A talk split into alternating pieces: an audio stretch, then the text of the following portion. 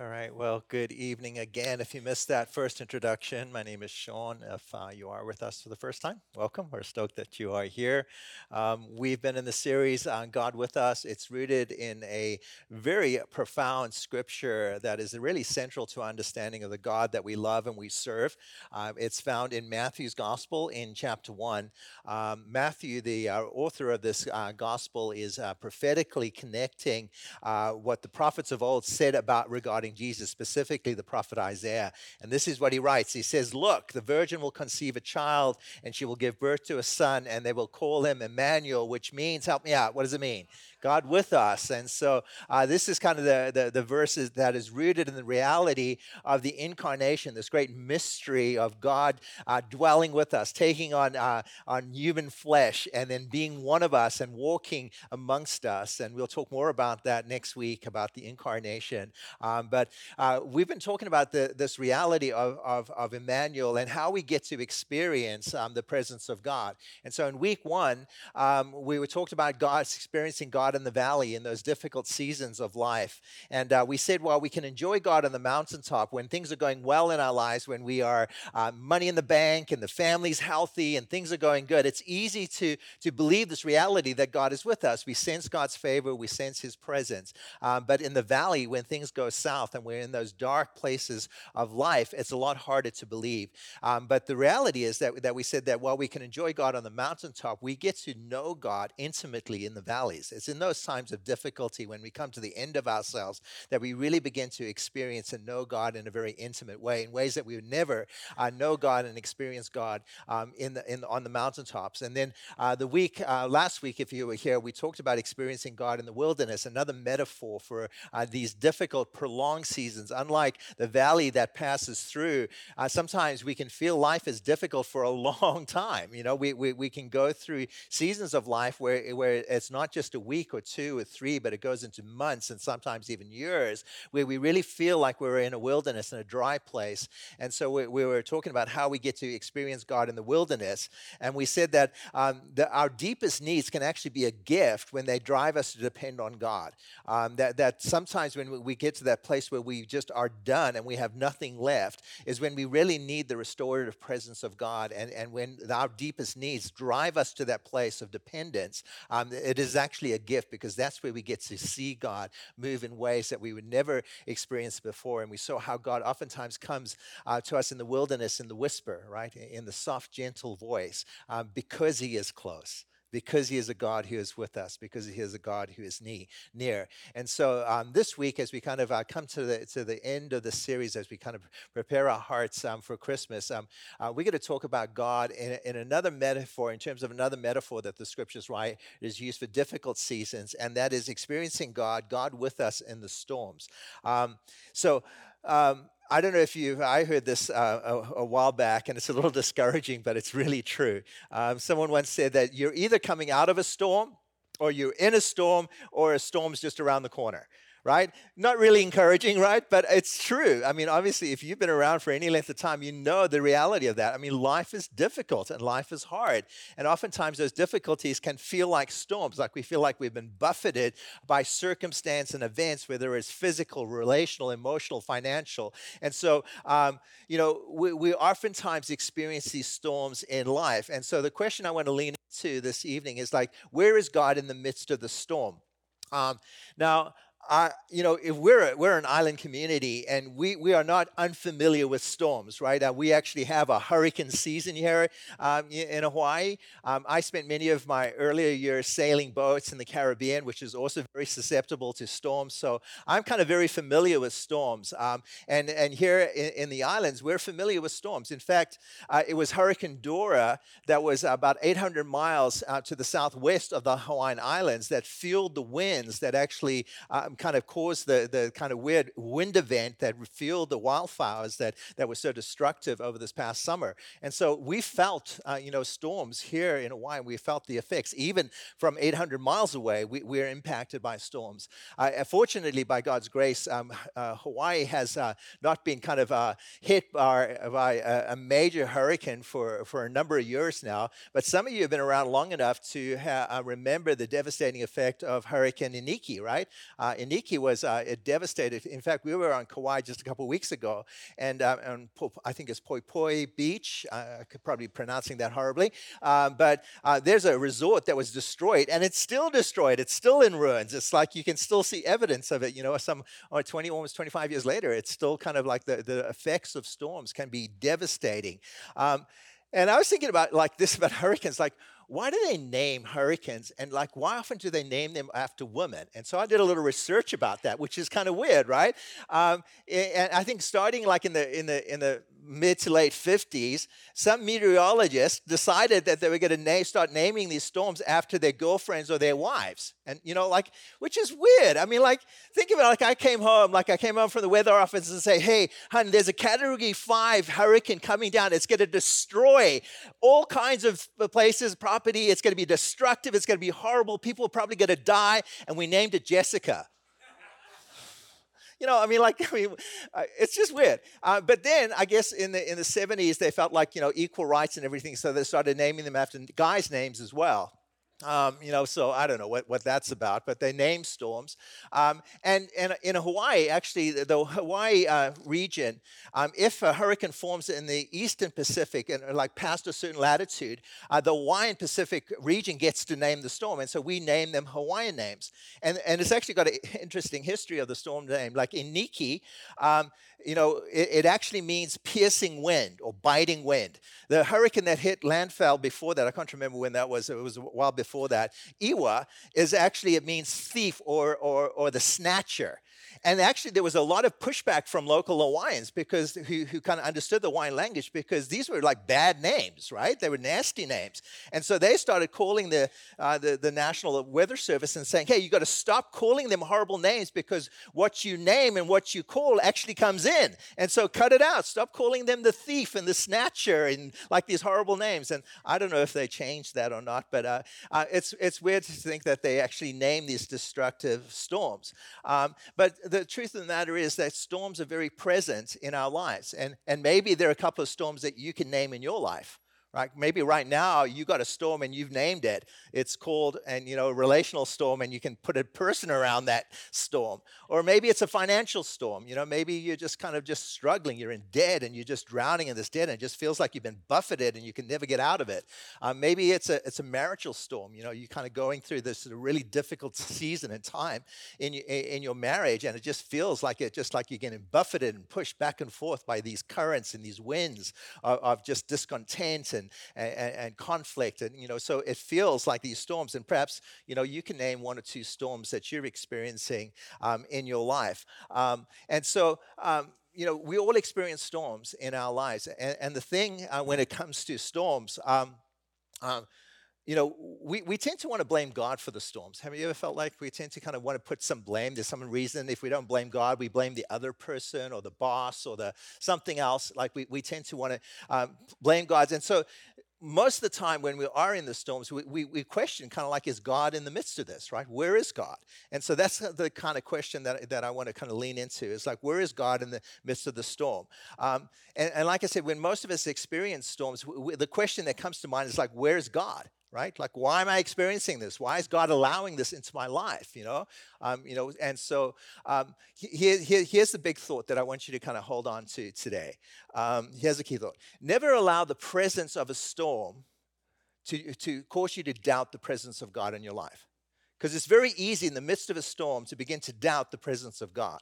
And so don't allow the presence of a storm uh, to, to cause you to doubt the presence of God in your life. Um, so to unpack this, I want to look at a, a very literal storm that the Apostle Paul uh, went through, kind of voyaged through the storm, and, and hopefully kind of give us some uh, insight into kind of seeing uh, God in the midst of that storm. So we're going to be in the book of uh, Acts, um, Acts chapter 27. Uh, if you've got a Bible, you can find your way there. If you don't have a Bible, I always encourage you to bring your Bible to church. That's a, I know it's an old school thing, but you can be cool. You can keep it on your phone, and then you can look at your phone. Just don't look at Instagram. Don't look at Facebook. Look, look at your Bible app. YouVersion is a great Bible app. If you don't have one, it also has has great Bible reading plans, so I'm just plugging them. It's a free app. Um, um, you know, I don't get any commission from plugging them. It's just like it's it's free. Uh, and if you don't own a Bible, I would really encourage you to, uh, to to get one. In fact, you can take the little pew Bible that we have there. If you don't have a Bible, take that home with you. That's our gift to you. We want you to make sure that you have the Word of God with you at all times. And so, um, Acts chapter 27. If you don't know where the book of Acts is, it's okay. You can look at the content right in the beginning of the thing. Find your way there. If you're new to the whole Bible study thing, it's no shame to look at the contents. You don't expect to, you know, like you're sitting in the book of, you know, I don't know, Ezekiel because you're too embarrassed to figure out where it is. It's okay. Look at the contents. It's fine. Find the book of Acts. Um, and so, Acts chapter 27, here's the context of the story. Um, the Apostle Paul um, has been incredibly bold in his preaching. If you know his story, he was a Pharisee, a very religious guy, actually was a persecutor of the early church. But then uh, he met Jesus. He met the resurrected Jesus, and his life radically changed. And he became one of the greatest advocates of the gospel of the person of Jesus Christ and preached the, the resurrection with incredible boldness throughout the whole of Asia Minor, that whole region of southern Turkey, uh, Greece, and the Mediterranean region. He did a number of, uh, of trips, missionary trips trips in there, and he was pre- uh, predominantly reaching the Gentiles.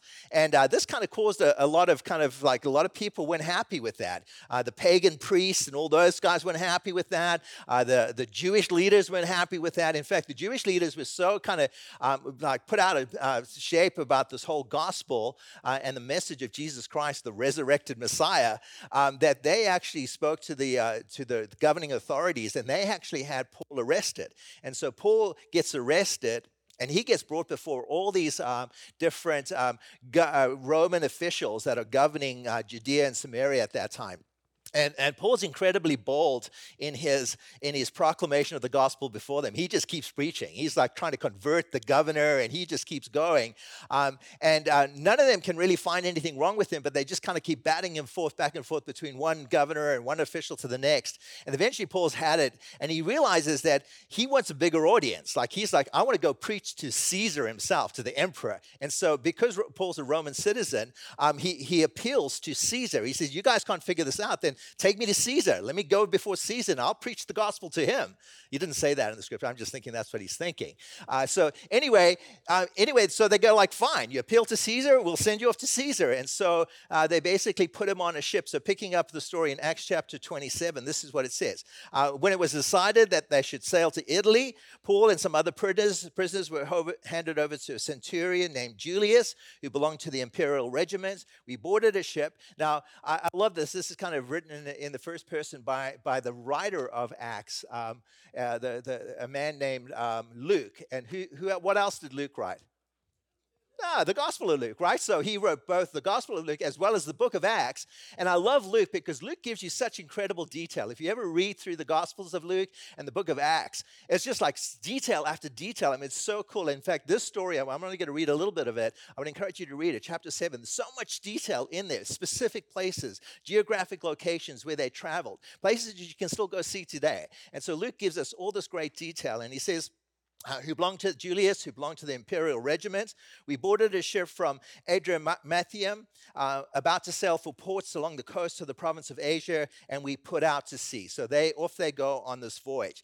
Now, during the course of the voyage, they have to kind of change ships along the different places, ports. They get onto different ships and they transfer, working their way, uh, hopefully, to Rome eventually. Uh, and, and um, along the way, they encounter a lot of unfavorable winds and all kinds of circumstances. And so the trip is really delayed and it pushes them back into the storm season. So in verse, verse 9, um, Luke tells us that much time had been lost. Sailing had become dangerous because we're now, it was the Day of Atonement. And so he kind of gives us a, a reference point for the season of the year. And then he says, So Paul warned them. He says to, the, to his shipmates, He says, Men, I can see that our voyage is going to be disastrous and bring great loss to ships and cargo and to our lives also. But the centurion, instead of listening to what Paul said, followed the advice of the pilot and the owner of the ship.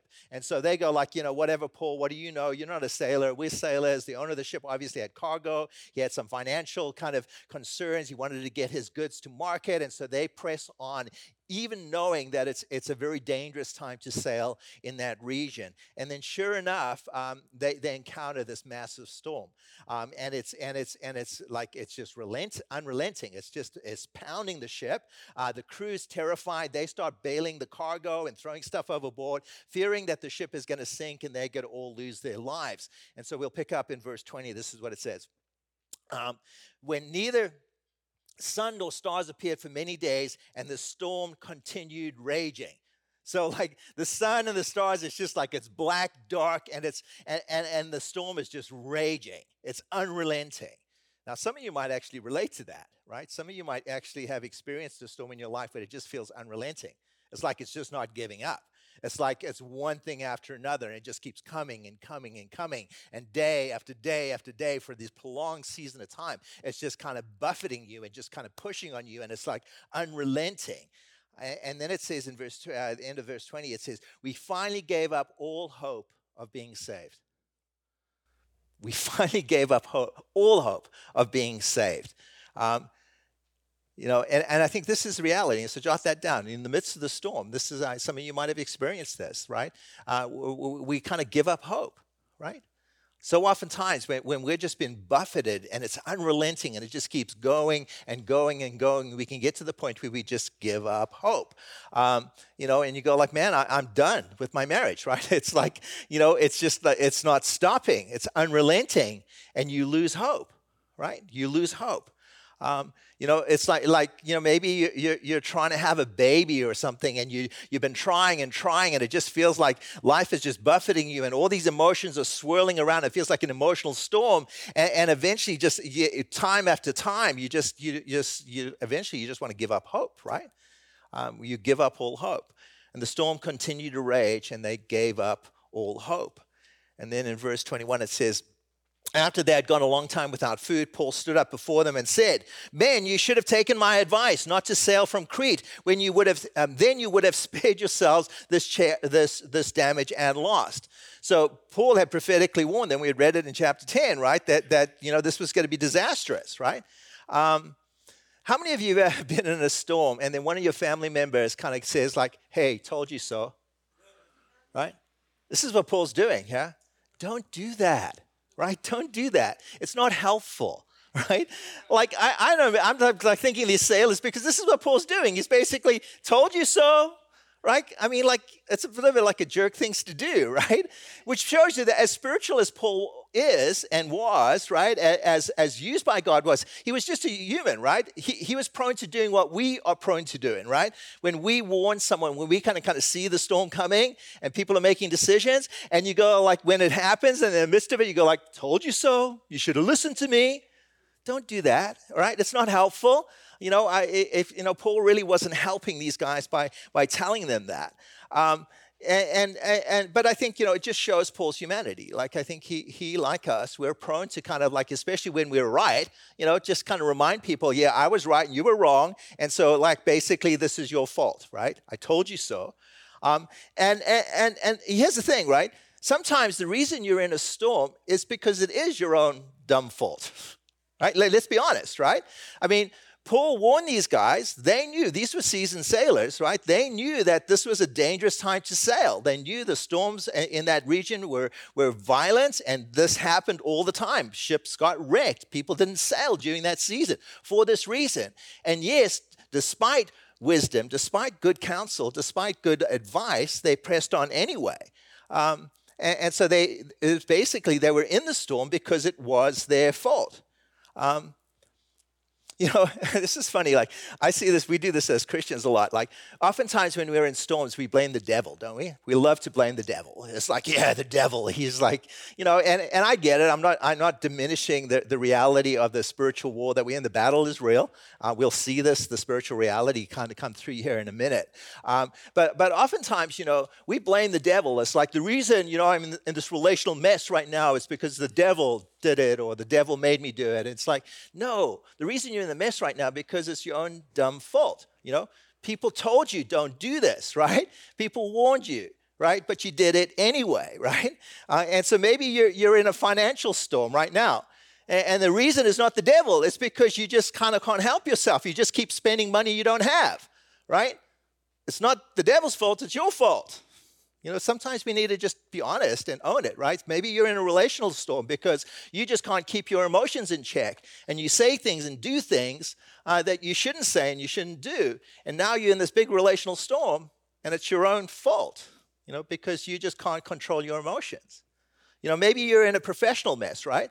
Uh, and, and, you missed the deadline, and now your boss is threatening to fire you. And, and, the reason you missed the deadline is because you've been procrastinating. You've been putting off this job and the, this, this project for, for months, knowing that you need to finish it. And you're just like, I don't know, whatever you're doing, you think it's more important than this. And now you're in this like professional storm because you've procrastinated, and it's your own fault right? And sometimes we, we are in storms because of our own fault. This was the situation with these guys right now. They were in a very dangerous, precarious position. They could lose the entire ship, they could lose their lives uh, because they just would not follow wisdom, right?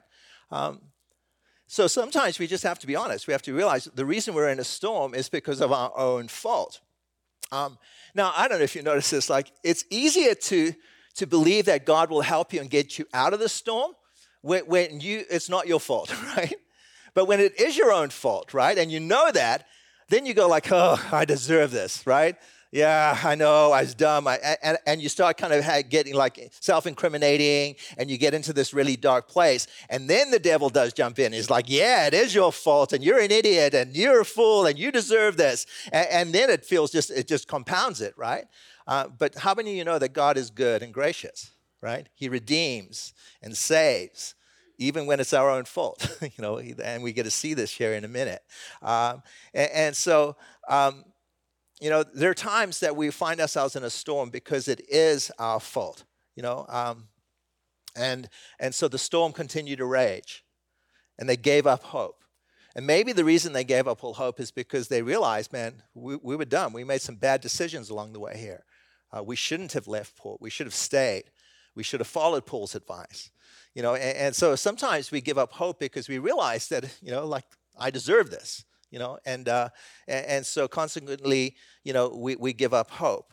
Um, but you know, I, I would imagine on that ship uh, there were others that that maybe had no agency. They weren't a part of that decision making, and so they found themselves in the middle of a storm, and it wasn't their fault, right?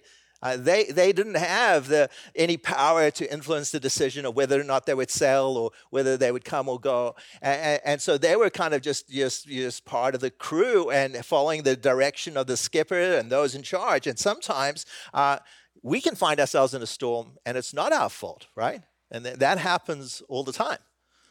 You know, maybe you're a kid and um, you know somehow something went south in your, your parents' marriage, and suddenly your, your family's in the midst of this big storm.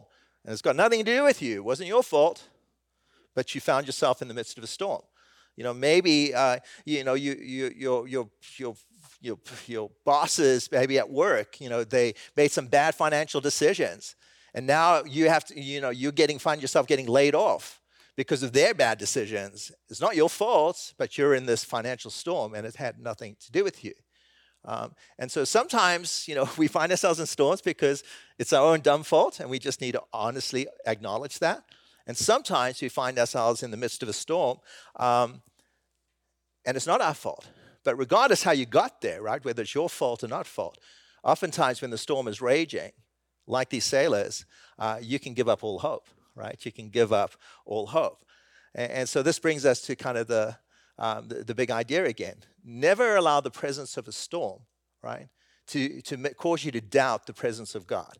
Never allow the presence of a storm to cause you to doubt the presence of God. Look what the Apostle Paul says in verse 22. He says, So he gets up and he says, Now I urge you to keep courage.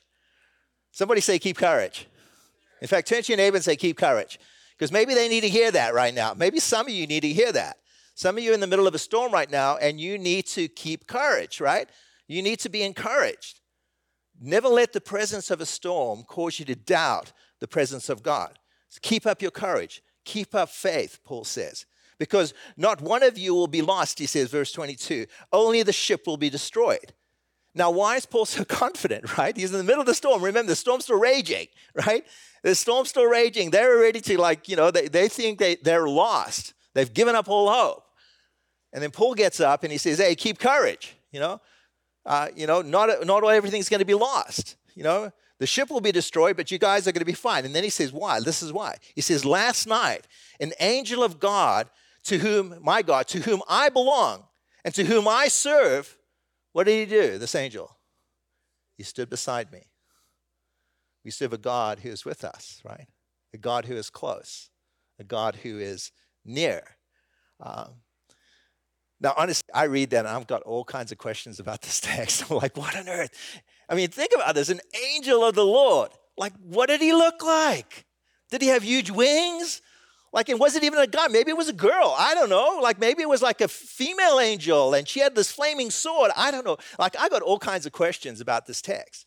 I mean, but this is crazy, right? I mean, think about this, right? You're in the boat in the middle of a storm, a raging storm that's unrelenting, just ceaseless. Storm is buffeting, the ship is falling apart. And then an angel of the Lord appears and he stands right beside you. Crazy, right? Crazy story. You know, and, and I, you know, honestly, I, I don't know a lot about angels. Uh, I don't. I mean, I know some people um, that I've spoken to, they've actually said they've seen angels, and I, you know, who might doubt what they, they said they see, because if I just look at the biblical narrative, I read stories like that, I know that, you know, what we see in the physical is not all there is, that the spiritual world is real. Um, and so, just based on the biblical narrative, not on my personal experience, I mean, I got to believe that angels are real. You know, in fact, there, there's some accounts um, in, in, the Bible where angels appear and they're not like this big, flaming, massive, big being with wings and flaming swords. They're just like regular people. You know, so maybe I've encountered a few angels in my life, not even knowing it. Maybe you've encountered a few angels in your life and we don't know it. Maybe there are even angels in the room right now, right? I mean, there's a spiritual realm that we live in that we cannot see.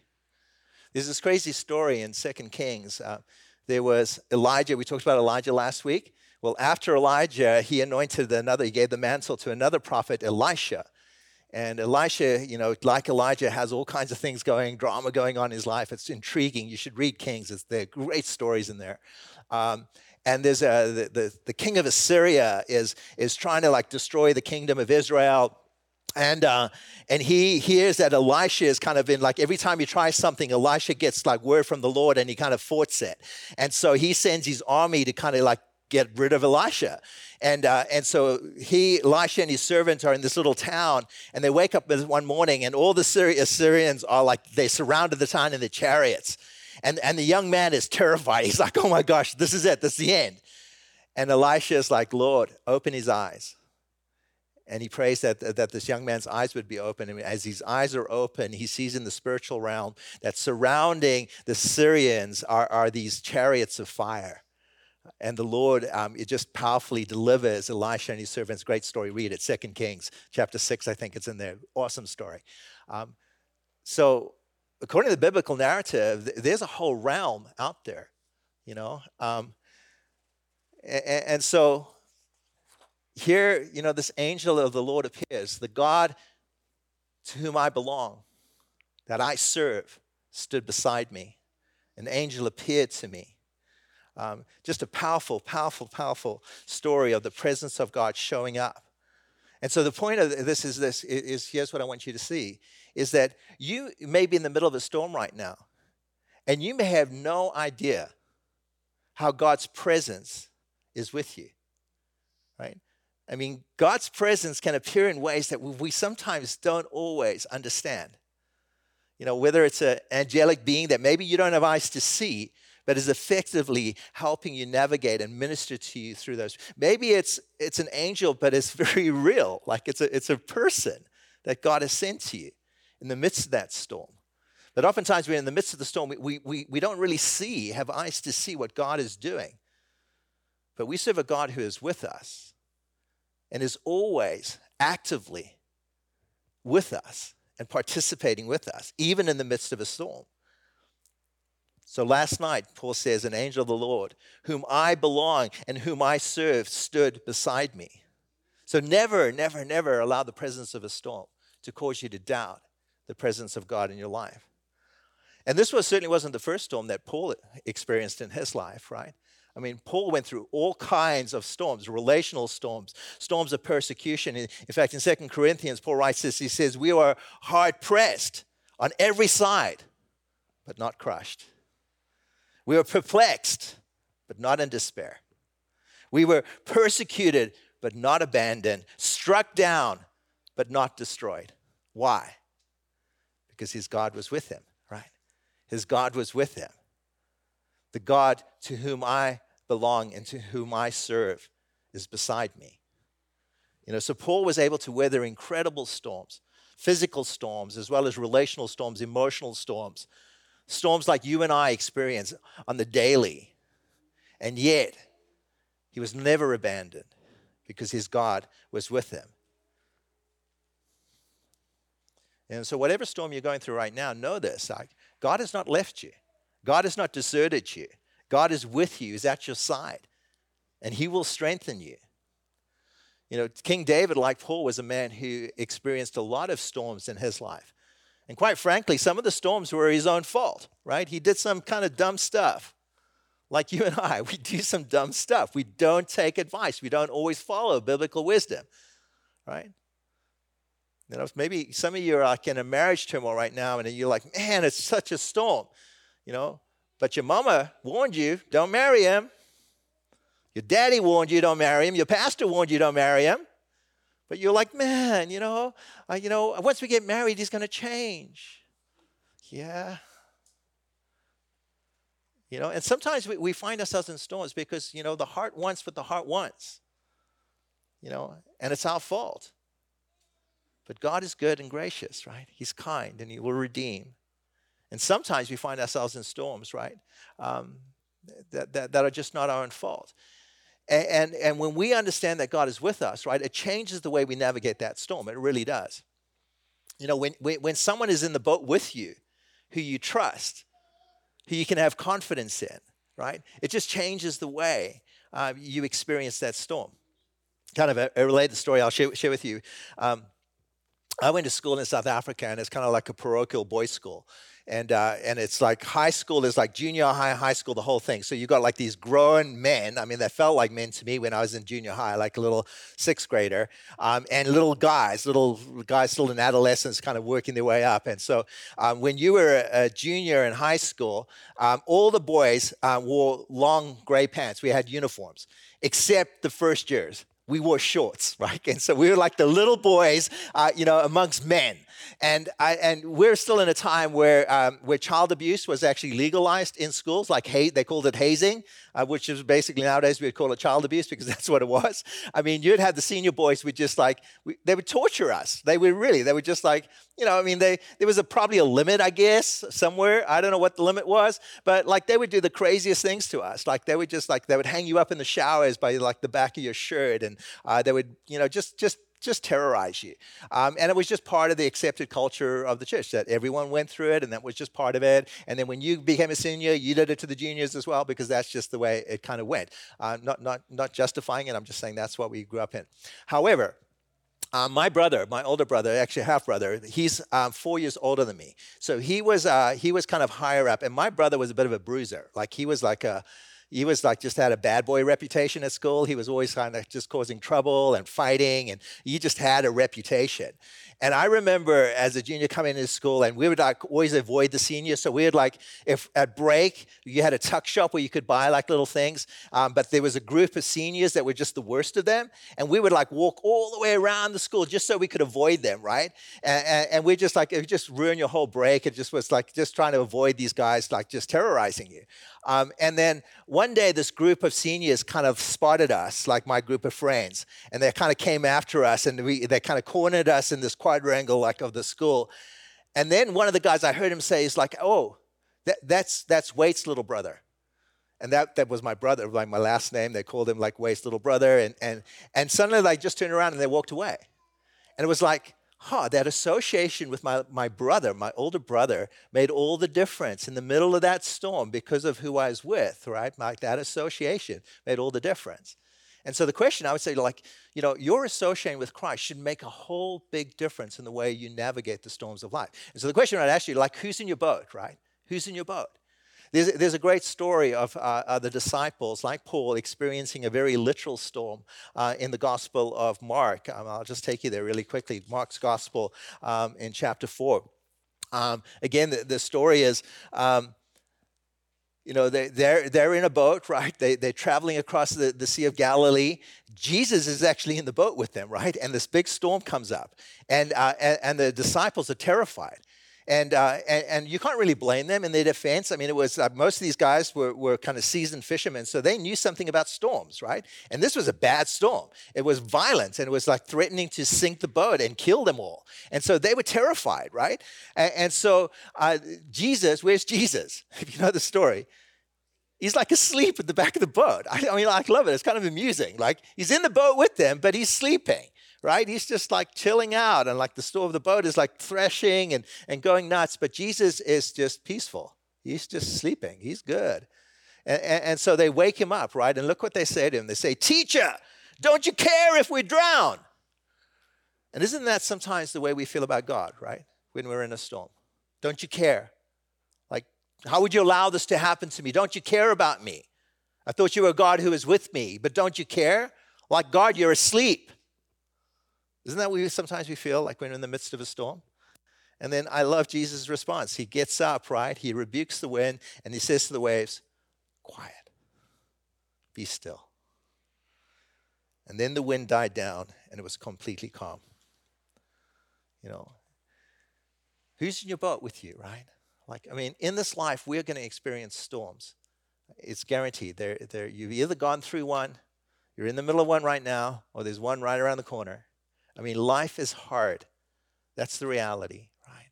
You know that. I know that. Uh, if you've, you know, over the age of 15, you've probably experienced a few storms already. Uh, and so we, we all go through storms in this life. The question is, who's in your boat with you, right? And so here's, here's my encouragement to you. Jot this down. Uh, real peace is not found in the absence of the storm. Real peace is found in the presence of Jesus. Right? Real peace is not found in the absence of storms, but is found in the presence of Jesus. You know, we will all experience storms in this life, right? And Jesus, I love Jesus. He is, he is so straight up with us, right? In, in John's gospel, he says, I've told you these things so that you might have peace, right? Peace in the midst of storms. He says, In this world, you will have trouble, right? You will have storms. Some of them will be violent. Some of them will rage for days and days to the point where you're ready to give up hope. But he says, Take heart, fear not, have faith. Right? Why? Because I have overcome the world, right? And I'm with you. I'm with you. And I will never forsake you. So Paul says in verse 23 Last night, an angel of the Lord, um, of the God to whom I belong, to whom I serve, stood beside me and said, Do not be afraid, Paul. You have stand trial before Caesar, and God has graciously given you the lives of all who sail with you. What is God saying to Paul? He's like, Paul, I'm not done with you yet, right? And I think something, someone needs to hear this, right? You will get through the storm because God's not done with you. Like, as long as you're alive, right? As long as you're alive, God's not through with you. There's still more that God has for you to do, more opportunities to serve, more people to love, the kingdom to come in your life, and for you to be a conduit of His kingdom wherever God has placed you. As long as you got breath in your lungs, God is not through with you, right? Paul, don't fear, right? You'll stand trial before Caesar. You'll get to preach the gospel in Rome. I'm not done with you yet. So do not fear. And here's the thing that I've noticed about our good and our gracious God. Whatever storm you're going through, right? Whether it's a storm of your own making, or whether it's a storm because of someone else and someone has done something, said something, and kind of created a chaos in your life, whatever that might be, God always redeems the storms, right? He just does that. He just redeems storms. It's what he does. You know, in Paul's case, the ship was in fact lost, right? If you read the story, I encourage you to read it in, in chapter uh, 27 and onwards. You know, the, the ship is actually lost, but all the people are saved. They end up on the island Malta. And, and the crazy story, Paul gets bitten by a snake, and everyone thinks he's going to die, but he doesn't. And they go like, he's a god. He's like, no, I'm not a god, but let me tell you about my God. the God to whom I belong and whom I serve. And he gets to preach the gospel, right? God always redeems the storms of our lives, right? The very thing that threatens to kill you, right? As you get through the storm, when you're on the other side of that, God will allow you to use that to help someone else who's going through the same kind of storm, whatever that looks like in your life. Um, so keep your courage, man. Keep up your courage, ladies. That's what Paul says. Keep your courage, men. Keep up your courage. Why? Let's say this out loud together. For I have faith in God, and it will happen to me just as He's told. Why? Because I have faith in God. And who is God? God is a God who is with us. God is a God who is Emmanuel, who will never leave us, never forsake us, always with us. Right? I have faith in God that, that it will happen just as He has told me. I love that, right? It will happen just as He has told me. Now, here's the thing, right? You can't control the storms, right, that you're going through in this life. You can't. I mean, that's something in our, our life that are beyond us. And sometimes God allows storms into our lives. But here's what you can't control you can't control what you believe and where you put your faith in the midst of a storm, right? You know, I, and, and I said this earlier, like, man, if, if you're not a believer, right, if, if you don't know the God who declares himself to be Emmanuel, God with us, right? When, you come to the end of yourself, that's all there is, right? When you get to the point where the storm is raging and you're ready to give up all hope, you've got no hope. But for those of us who are in Christ, when you come to the end of yourself, you're not alone. There is a God who has promised to be with you who will never forsake you, will never leave you.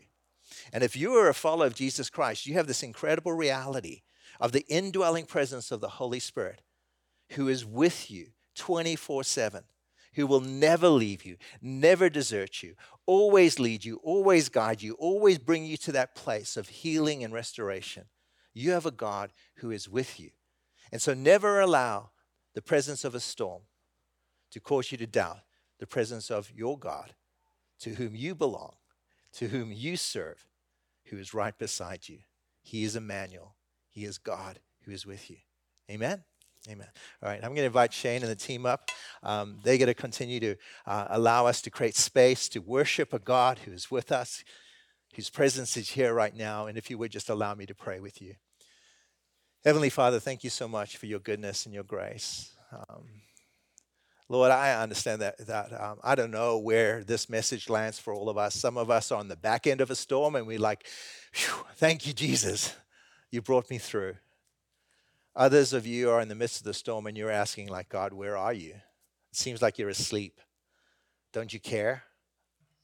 Um, but God, you do in fact care. And you have promised to always be with us. And so, Lord, I pray that you would just encourage those that are in the midst of a storm right now, that you would cause faith to rise up, that you would cause just this bold courage to come forth, that they would know, that they would know, that they would know that you are with them. And oftentimes we don't always understand, we don't always see your hand at work in the midst of a storm.